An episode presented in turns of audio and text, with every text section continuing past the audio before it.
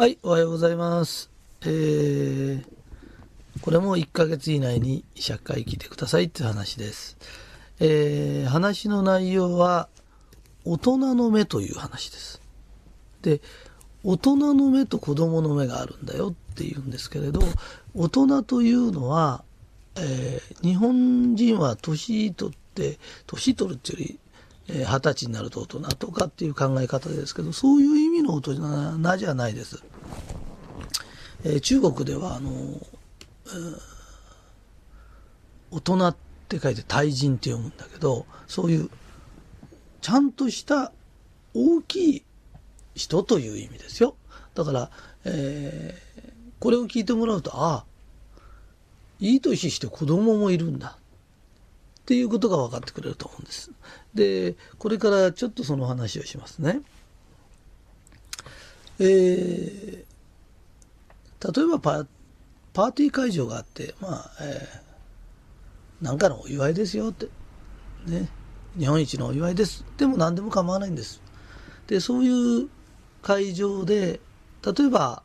えーうちが通販屋、通販屋さんだとします。何でもいいんですよ、その業界でね。で、その通販屋さんで来て、その人のお祝いパーティーだから、本来は、まあ、伊藤さんという人のパーティーだったら、伊藤さん素晴らしい業績ですね、おめでとうございますって、その人を称えるのはこれは常識なんだけど、全員が常識があるとは限らないんですよ。そうすると、その人に対して、いや、君うまく当てたねって、実は僕も通販は前から狙ってたんだよとかって言うと、こいつ人のパーティーに来て自分のこと自慢してるって人いるんですよ。と、それを言われた時ね、一対一、例えば、証人ね、小さい人間だと、だったら自分だってやればいいじゃないかとか、明らかにそこまでは言わなくても顔に、なんだこいつってこう顔に出ちゃう人。で、なぜ顔に出ちゃうかっていうと、その人と自分だからな。で、その人と自分しか見えない人を証人っていうの。ところがパーティー会場って大勢人がいるんだよね。その人の一挙一、もうなんていうの、立ち振る舞いから話まで全部周りで見てる人がいるんだよね。とその人じゃなくて、その人が納得し、周りが納得する答え、例えば、そうでしょうね。鈴木さんだったらそうだと思いますよって。もう今度なんかいいアイデアあったら教えてくださいねって言うと、周りの人が、俺だったらあんなことやれたらムッとしちゃうのに、ね、すっとね、大人だな、あの人のっていう、要するに、その人も周りも見えてる人を大人っていうの。だからその人、あの、俺は正しいんだ、俺は正しいんだっつってずっと喧嘩してる人いるけど、周りから見てると、なんでこんなちっちゃいことで喧嘩してんだよって、見られるよって。だから、ちゃんと大人の目で見たら、周りも見えるはずでしょって。だから、ちっちゃいこと思っても、あの、親の都合の、もう財布の都合も考えないとおもちゃ屋行くと、それが見えちゃったらもう、それしか見えないから、買って買ってってわーってやってるけど、あれに近いよね。だから、だんだんだんだん周りも見えてきて、大人っていうのね。で、これは余談なんだけど、あの、お国柄って違うじゃない。ね。本当にもっと大きい目でこう見ると、お国柄って違うの？あの、日本ってまとめて買うから、10個買うから、なんていうの、1個おまけしてとか、ちょっとおまけしてって言うと、おまけしてくれるでしょ？ところが、中国の方やなんか行くと、まとめて買える人はお金持ちだから、要するに1個しか買えないからおまけしてって言うと、お金がないからおまけしてあげるけど、おうんとお金持ちだと、ね、1個10円だけど、50個ください。じゃあ11円にしてくださいとかって言うんだよね。で、なぜかというと、お金持ちはお金のない人に恵むのが当然であるっていう考えなの。だから日本人ってそういうこと知らないから全部日本だと思ってるから、援助いろんなこと援助してあげてるのに誰も感謝しないって言うけど、向こうはお金持ちはくれるのを当然だと思ってる国があるんだよ。だから、これは中国の大人の話なんだけど、もう中国行くとものすごいお金持ちみたいのがいるの。そういう人間がこうやってたまにこう縁日みたいの出てくると夏目売ってると夏目ちょうだいって言うと「はい」とかつって一皿入れるふりして半分しか入れないの。でざらにあるの。そう半分しか入れないのその半分バッともらって歩いてて食べてもうお勘定は払うんだよ。そう日本人が見せてなんかずるいことしてるなと思ってるけど向こうの感覚ではあの人は大金持ちだから夏目半分でもいいんだと思ってるの。で取られた方もそんなことは知ってるの。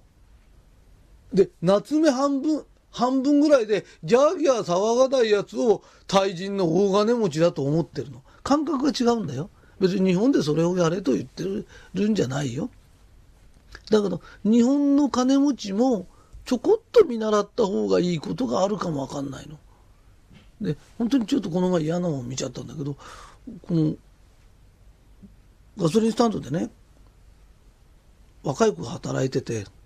まだ16か18ぐらいなのか分かんないけどそれがねあの給油のやつがねちょっとね会社の方当たってたら中から降りてきてものすごい勢いでね1617のやつずっと怒鳴りつけてるやつ見た時ねあのその夏目半分にもらってもさっともらって悠然と歩いてる中国人を見習った方がかっこいいってね全部中国人になれって言うんじゃないんだけど少し大人の目で見た時その人は自分とねガソリンスタンドのあんちゃんしか見えないから怒鳴りまくったけど周りに人がいるんだよ。なんだこいつって思われるようなあるじゃない。この前ね自分では何でもないことだったんだけどまあ自慢話として取らないでねちょっと頼まれて講演やってたらあの電話を切ってくださいって言ってたんだけどね鳴っちゃったら音楽がね着メロが鳴り出しちゃってそしたらその時にあのいやこの辺で音楽が欲しいと思ってたからすごく助かりますよなんて言ったらそれで会場が笑ってわざと次行った時そんなこと忘れてたんだけど後であの報告書が来た時ひとりさんのあの答えを聞いた時ねもし自分の携帯が鳴っちゃったらもうどうしようってあんな浸透してる時になったらハラハラしてるのにひとりさんがああ言ってくれたんであの人がどのぐらい助かったろう。だから何でもそうなんだけどね。子供が泣くこともあるの一生懸命。そその時に携帯を切ってって言ったじゃないって言う人もいるだろうし顔に出る人もいるだろうしせっかく自分が例えば本当に公演ってねある意味で聞くムードにファーッと盛り上げてやっと盛り上がってだって1,000人からの気持ちを一つにするとか100人の人の気持ちを一つにするって聞いていただくより大変なんだよね。本当にそこでこう子供が泣いたり着メロが鳴ったりしたらドキッとするのもあるんだよね。だけどそこで子供が泣いたら「あ5,000円ありがとうございます私はねもう若い子には人気なんですよ」とかみんながファッとなれるでそれって言われた人にも周りの人にも気持ちいい。で両方が気持ちよくなれる言葉を発した時に大人で少し周りも見なって周りを見ないで俺が正しいんだとか自分のことばっかり感情で言ってるのは体だけ大きくなった子供だよだから大人の目でちゃんとものを見るような癖つけていないと外へ出て恥かくよって。ね。で大人の目で見れば大人だから。そしたら大人としての地位も社会的なものも俺はついてくると思うよ。ね。えー、いつまでも、えー、小学生中学生高校生じゃないんだよね。だから大人の目自分は対人だろうか。っていうことで、えー、見てください。そしてそれに向けてね一歩ずつ歩いていきましょう。私も頑張ります、えー、1ヶ月以内で100回聞いてくださいね。よろしくお願いします。